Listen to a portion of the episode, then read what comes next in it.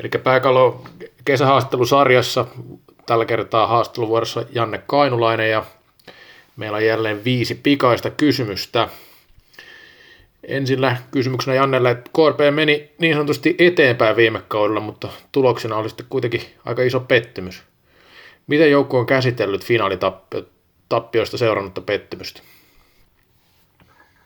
No oikein hyvin, että kyllä on niin kuin ollut tekojahan se on ja tota, ollaan puhuttukin tietysti jonkun verran, mutta teot ollut niin kuin, tuolla harjoituskentällä erittäin, erittäin tota, niin hyviä, hyviä ja valmennusta, valmennuksen silmää miellyttäviä, että on kyllä ollut menoja meininkiä ja laidat ryskynyt ja näin poispäin, että tota, ei ole silleen ainakaan selkeästi jäänyt kukaan surkuttelemaan, vaan nälkää jäänyt ja laitettu noihin haavoihin ennemmin pepantteja kuin suolaa.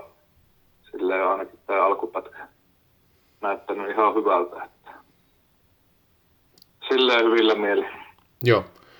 No tuo data ja datan käyttö puhuttiin jonkin verran finaalisarjan alla ja aikana, niin mitä data kertoi finaalisarjan tappioiden syistä, tai siis lopullisen tappion syystä?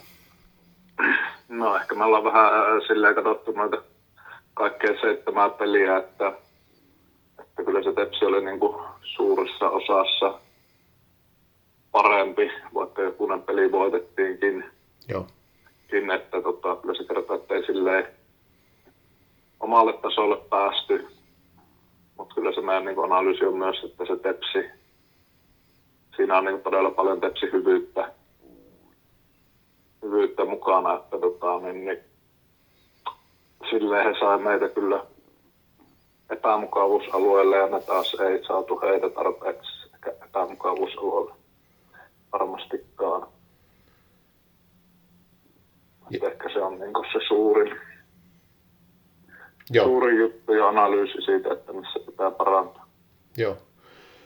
No siirtomarkkinoilla, no ei nyt kesä on vielä mennyt, mutta taitaa olla rauhallisin KRP siirtokesä mies muistiin, niin onko joukkue nyt täydellisessä terässä vai pidetäänkö ovi auki draftatuille pelaajille? No ei, kyllä se tuossa on joukkue aika lailla kasassa tai onkin kasassa, että tota, silleen seura tehnyt pitkäjänteisesti erittäin loistavaa työtä, että nyt on niin päästy tähän asemaan, että ei tarvii niin sanotusti massaa ja volyymia, vaan voi sitten katella ehkä vähän enemmän sitä laatua. Ja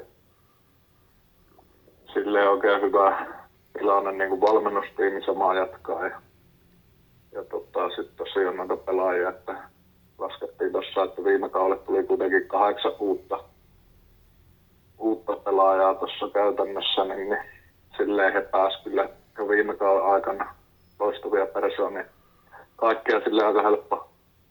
Tai hieno porukka meillä tuossa noita vanhojakin ukkoja, että otetaan niin hienosti sisään, että iso vaihtuvuus olikin. Yllättävän isokin vaihtuvuus, sitä ei ehkä huomannutkaan kauden aikana, viime kauden aikana, että nyt päästään niin sitä työtä tuossa niin jatkaa, niin silleen on kyllä seura tehnyt hyvää työtä ja, ja, ja jätkät halunnut sitoutua tänne.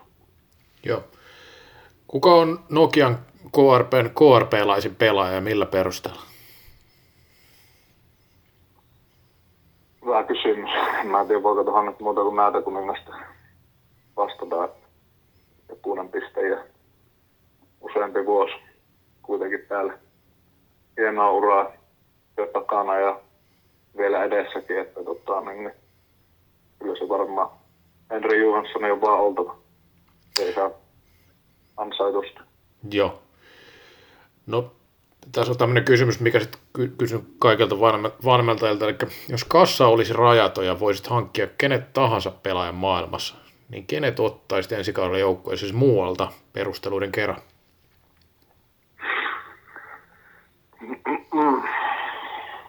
No, tota, tota, tota, hyvä kysymys. Ihan hyvä joukkue tässä on kasassa, että kyllä sitä ottaisi, mutta tota, ehkä sitä tota, voisi heikentää vastustaja, vastustaja otettaisiin Emeli Salini ryskäämään tota, niin tuonne vasempaan laitaan, laitaan meiltä. Joo. Tuota niin, enempää kysymyksiä tässä ei ollut ja minä kiitän ja lähetän hyvät kesän jatkot sinne päin teille. Kiitos paljon sinne.